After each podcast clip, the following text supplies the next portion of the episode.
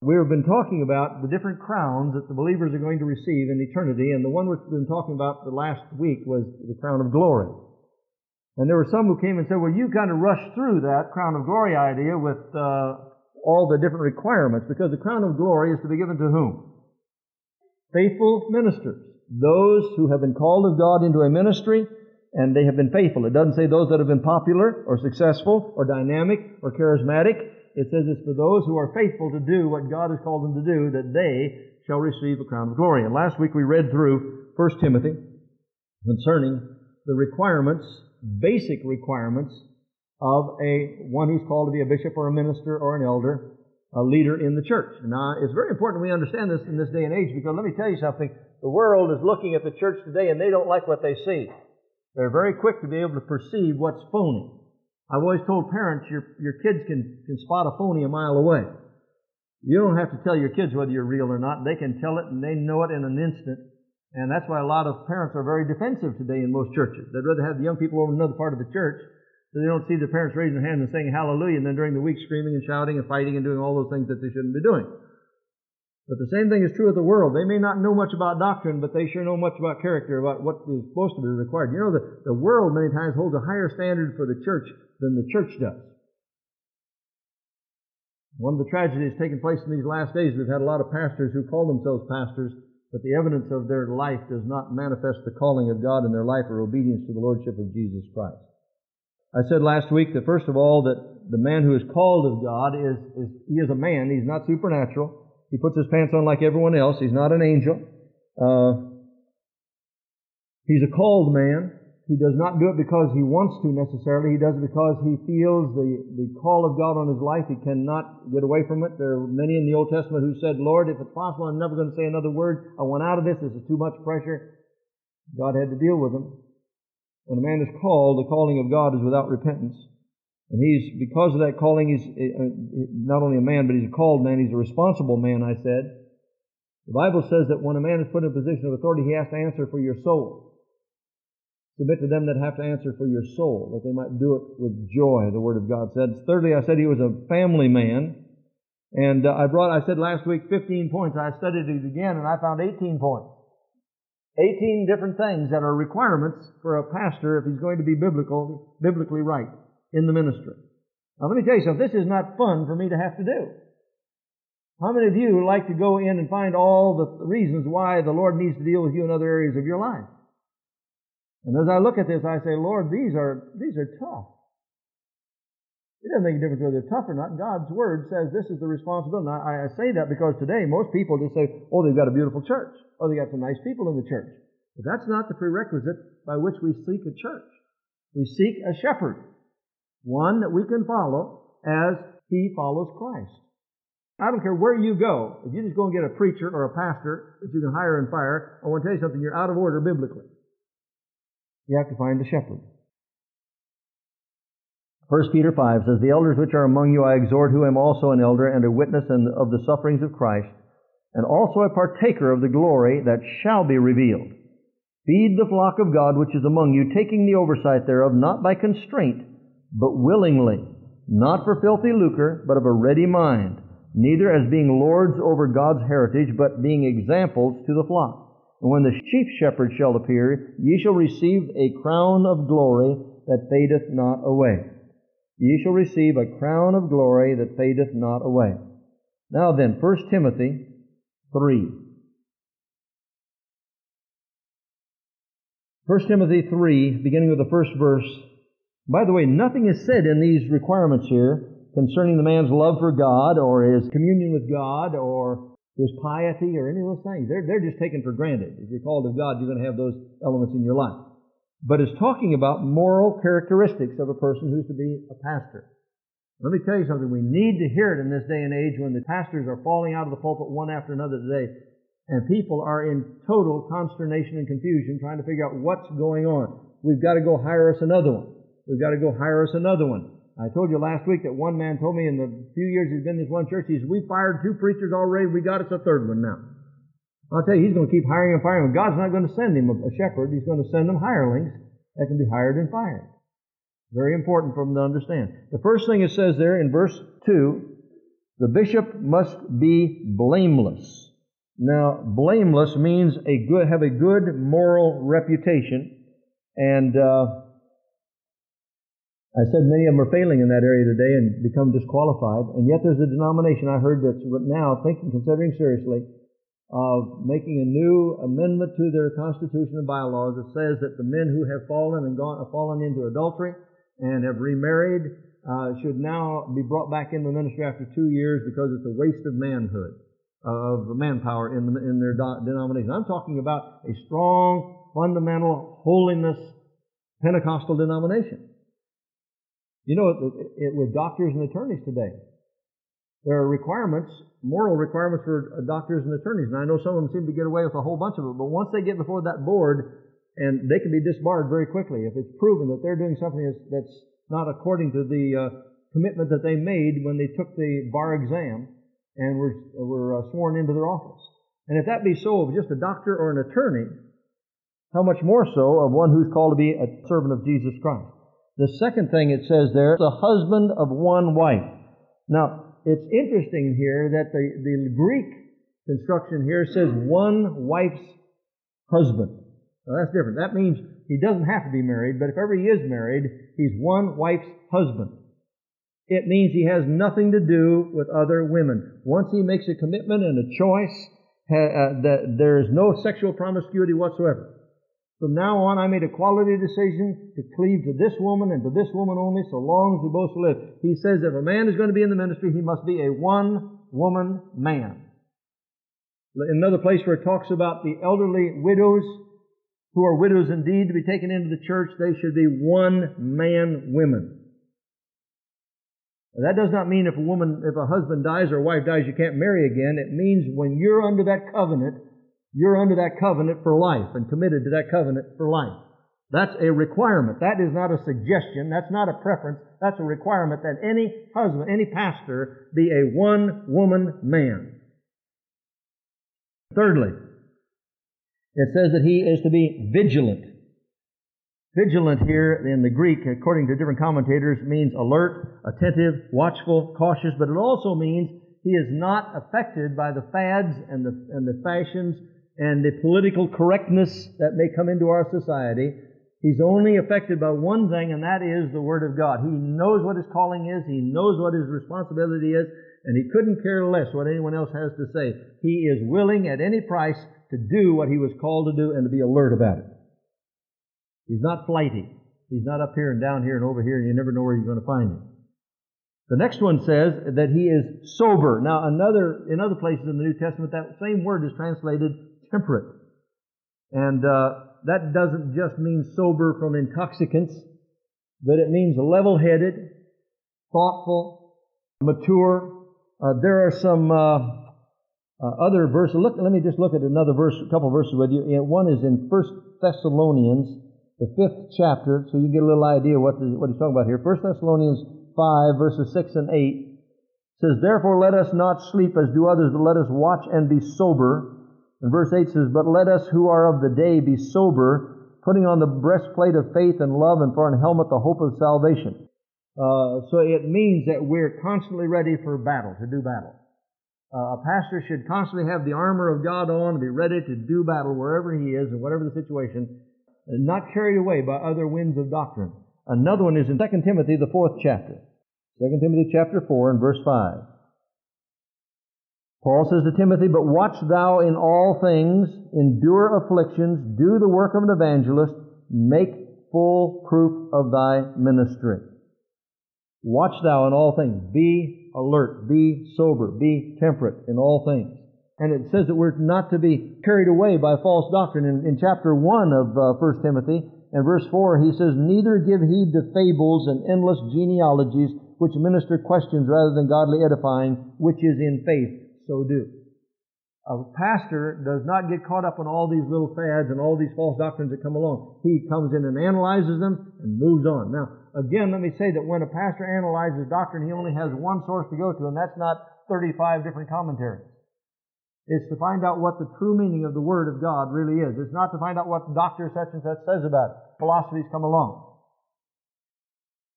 I'm told that your treasury agents never are allowed to look at counterfeit money and all the time they're being trained. They're only allowed to look at the true money. Study the true money completely to where they know it inside out. They know everything about the, the true money. The reason for that is once they know what the real true money is, they can instantly spot that which is false.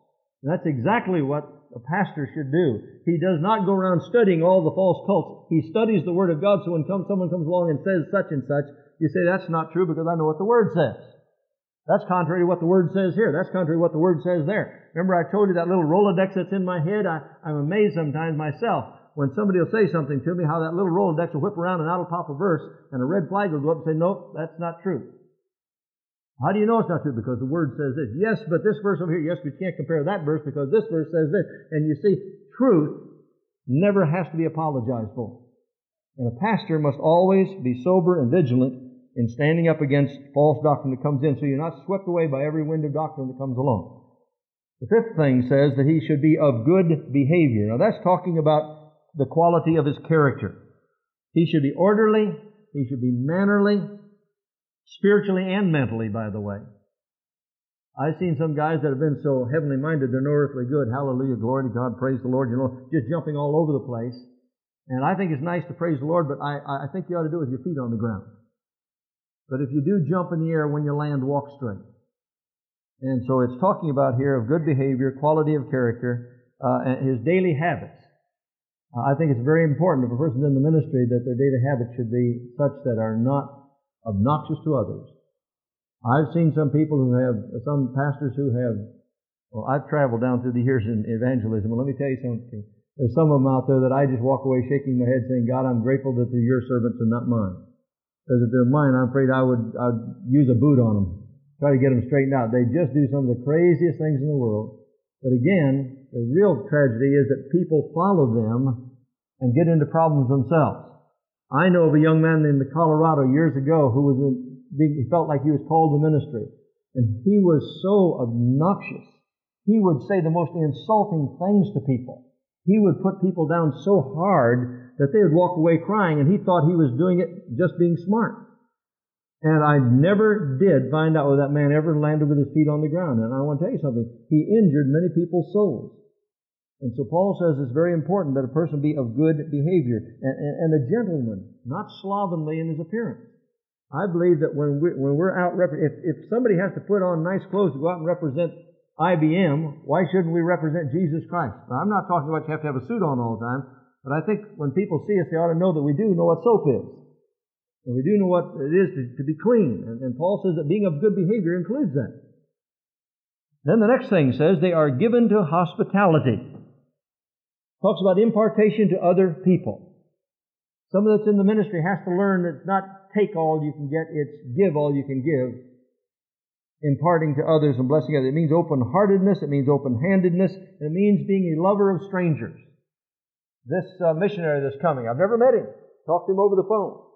He was thrilled with what God uh, had done in the, the book, and uh, he said, I'm going to be in Florida in, in September, and the man has 150 some missionaries working under him. He used to be a banker here in the United States. But I, I told him, you come and we'll fellowship and we'll get together and we'll, uh, we'll just get to know each other more and more in the days ahead.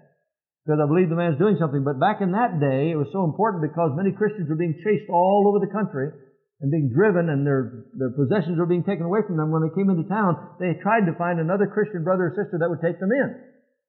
And a pastor, one of the things of a pastor, they said, now when you're looking for a pastor, don't find some guy that says, hey, go down the street to Brothers Jones and stay there. You can't stay here. He said, find those that will open their home to uh, strangers and bring them in and minister to them. And many times give them something because they have had everything taken away from them. That was one of the signs being given to hospital. Look at Romans 12:13 with me. Romans chapter 12, verse 13. Paul the apostle. We can actually go back to verse 6, having then gifts differing according to the grace that is given to us, whether prophecy, let us prophesy according to the proportion of faith, or ministry, let us wait on our, on our ministering, or he that teacheth on teaching, or he that exhorteth on exhortation. He that giveth, let him do it with simplicity. He that ruleth with diligence. He that showeth mercy with cheerfulness. Let love be without dissimulation. Abhor that which is evil. Cleave to that which is good. Be kindly affectioned one to another, with brotherly love, in honor preferring one another, not slothful in business fervent in spirit, serving the Lord, rejoicing in hope, patient in tribulation, continuing instant in prayer, distributing to the necessity of saints, given to hospitality. That's one of the signs and one of the requirements of a pastor. In Hebrews chapter 13, it says, Let brotherly love continue, verse 1. Be not forgetful to entertain strangers, for thereby some have entertained angels unaware. Remember them that are in bonds as bound with them, and them which suffer adversity as being yourselves also in the body. Very important for a pastor to be hospitable. The seventh requirement is apt to teach. Now that apt to teach in the Greek is one word. And it means the ability to enlighten darkened minds or to transmit ideas and principles. It's nice to have a person that, is, that has all the other qualities that's required here, but if they can't teach, they're going to be wasting everybody's time because when believers come together, they're to learn and be able to have ideas transmitted to them. And I want to tell you something, it has to be a gift from the Lord. You might have natural ability, but God has to give you the ability to know what to say and when to say it and to whom. It is so exciting sometimes to be up here preaching and all of a sudden God just shuts his notes down and says, say this and say that, say this. And you say, Lord, I'd like to get on with my message that I've been studying all week. Say this, say that. Why am I spending so much time on this one point, Lord? Say this. And I, I you know, it, it's just one of the most helpless feelings in the world, but it's exciting because someone else will come up and say, How I thank God you said thus and such and thus and such. That's exactly what I was asking God to speak to my heart on today. You think, What am I, chopped liver? You know, God has to do it through you, and you have to have the ability for God to speak to you and then say what He says to you and do it in such a way that people can learn from it. One of the requirements is to apt to teach. And then, not given to wine. Horinos. Means wine bibber, tippler, one who sits long beside the wine. Paul says that all drinking is dangerous and should be avoided. But it's interesting how all down through the history of God's Word, it's warned against alcoholic imbibing. I know of pastors personally who were good preachers, as far as speakers are concerned, powerful uh, effect on congregations. I know one of them that uh, they found out after a while that he had a, his own bar down in the basement. His wife didn't even know. I mean, she, they've been married for 25 years. She didn't know he drank.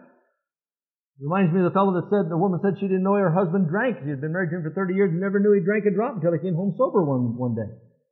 This, this pastor, his wife would go to work and he would go down the basement and soak up and then he, I don't know what he did to get rid of get it off his breath, but he was drinking for years. She found that in the basement. Of course, that brought on other sins in his life. But Paul the Apostle says that we're not to be given to wine, Look at some verses with me in the Old Testament to show you how God has stated this all down through the years. Leviticus chapter 10, verses 9 and 10. God is speaking here to Aaron, the high priest. Verse 8, And the Lord spake unto Aaron, saying, Do not drink wine nor strong drink, thou nor thy sons with thee, when you go into the tabernacle of the congregation, lest you die. It shall be a statute forever throughout your generations that you may put difference between holy and unholy, between unclean and clean. In Numbers, the sixth chapter, Numbers chapter 6, where it talks about the Nazarites, a special sect or a group that had dedicated themselves to the Lord. You remember Jesus was a Nazarite because he came from Nazareth. But there was a Nazarite group in the Old Testament in Numbers, the sixth chapter, verses 1 through 4. And the Lord spake unto Moses, saying, Speak unto the children of Israel, and say unto them, When either man or woman shall separate themselves to vow a vow of a Nazarite, to separate themselves unto the Lord, he shall separate himself from wine and strong drink, and shall drink no vinegar of wine or vinegar of strong drink, neither shall he drink any liquor of grapes, nor eat moist grapes or dried. All the days of his separation shall he eat nothing that is made of the vine tree, from the kernels even to the husks. In Luke chapter 1 and verse 15, it talks about John the Baptist. When God called John the Baptist from the womb, speaking about the child that was going to be born. Uh, verse 14, Thou shalt have joy and gladness, and many shall rejoice at his birth, for he shall be great in the sight of the Lord, and shall drink neither wine nor strong drink, and he shall be filled with the Holy Ghost, even from his mother's womb. Deuteronomy, the 29th chapter, an interesting portion concerning the children of Israel while they were in the wilderness, before they went into the promised land. Deuteronomy chapter 29. And by the way, may I tell you the reason it's so important is because uh, as believers today, we're in the wilderness getting ready to go into the promised land now. When we, when we leave this, this earth, we're going into the promised land. And this was the rule that God gave to Israel while they're in the promised land. Deuteronomy 29, 5 and 6. And I have led you forty years in the wilderness. Your clothes are not waxen old upon you, and thy shoe is not waxen old upon thy foot. Ye have not eaten bread, neither have ye drunk wine or strong drink, that ye might know that I am the Lord your God. Proverbs chapter 20 and verse 1. Wine is a mocker, strong drink is raging, and whosoever is deceived thereby is not wise. If you think you can get away with it, it says you're not wise. Stay away from it. Proverbs 21, 17. He that loveth pleasure shall be a poor man. He that loveth wine and oil shall not be rich. So if you want to be poor, take it in. Proverbs 23, verses 29 through 32 tells the end result of it. Who hath woe? Who hath sorrow? Who hath contentions? Who hath babbling? Who hath wounds without cause? Who hath redness of eyes? They that tarry long at the wine, they that go to seek mixed wine. Look not thou upon the wine when it is red, when it giveth his color in the cup, when it moveth itself aright. At the last it biteth like a serpent, and stingeth like an adder. Thine eyes shall behold strange women, and thine heart shall utter perverse things. Yea, thou shalt be as he that lieth down in the midst of the sea, or he that lieth upon the top of a mast. They have stricken me, shalt thou say, and I was not sick. They have beaten me, and I felt it not. When I shall I awake? I will seek it yet again. That's the end result of those who are involved in alcoholic drinking. Proverbs chapter 31. Proverbs 31, verses 3 and 4. Give not thy strength unto women, nor thy ways to that which destroyeth kings.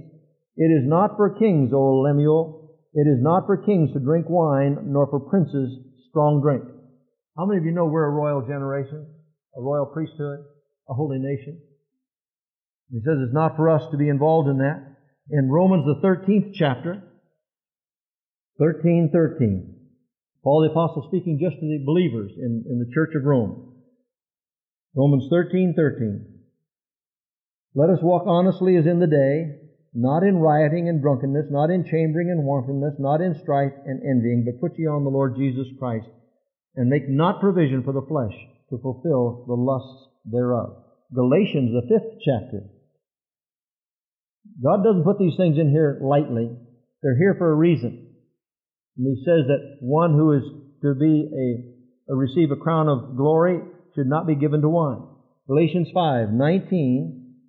Now the works of the flesh are manifest, which are these. And if you'll go over to verse 21, it says, Envyings, murderers, drunkenness, revelings, and the such like, of the which I tell you before, as I have to also told you in time past, that they which do such things shall not inherit the kingdom of God. And Paul to Timothy said there was one area where a person could receive alcoholic beverages if he's in the ministry. And that's found in 1 Timothy, the fifth chapter, verse 23. Timothy was having problems with his stomach. And Paul says, Drink no, wa- no longer water, but use a little wine for thy stomach's sake and for the, uh, thine often infirmities. How many of you remember the story of the family that lived down south and he shot into the ground and oil came up out of the ground and moved to Beverly Hills, Beverly Hillbilly? Remember grandma always making her medicine with that little still? Paul says the only time that a person needs medicine, and by the way, much of our medicine that we take today has alcohol in it. But that's the only use that I find in scripture where it's recommended that we take it if we have a physical affliction, but not otherwise. I want to share with you the importance here. I wish I could emphasize it strongly enough. When we place ourselves under the authority of anyone in the ministry who does not fulfill these requirements, we open ourselves up to the same areas of difficulty that they have. If a man is promiscuous, the old saying is if the, if the pastor smokes, the congregation drinks. because you open yourself up to all sorts of problems. Now, again, it's so important for us to understand this in this day and age because people do not stay in one area very long. They shift from place to place. And I cannot tell you, I cannot tell you how many people call me and say, Pastor, where can we go to church? Every church we go to, this pastor's doing this, or the officers are doing that. And you know, I said, isn't it amazing that people are suddenly becoming aware that there is a responsibility on the part of those in, in office to hold a standard following Christ so that we can follow them. But there are many groups today that are out there jumping and shouting and rolling around and all they say, oh no, just love Jesus, just love one another, just forget all the rest of it. No, this is the requirement. And I feel it very heavily upon myself. That's why I said it's a lot easier to follow than to lead. But the most important thing is, the reason you have someone that you're supposed to be able to follow is so that they can find out, they, they can see that it works. Christianity works.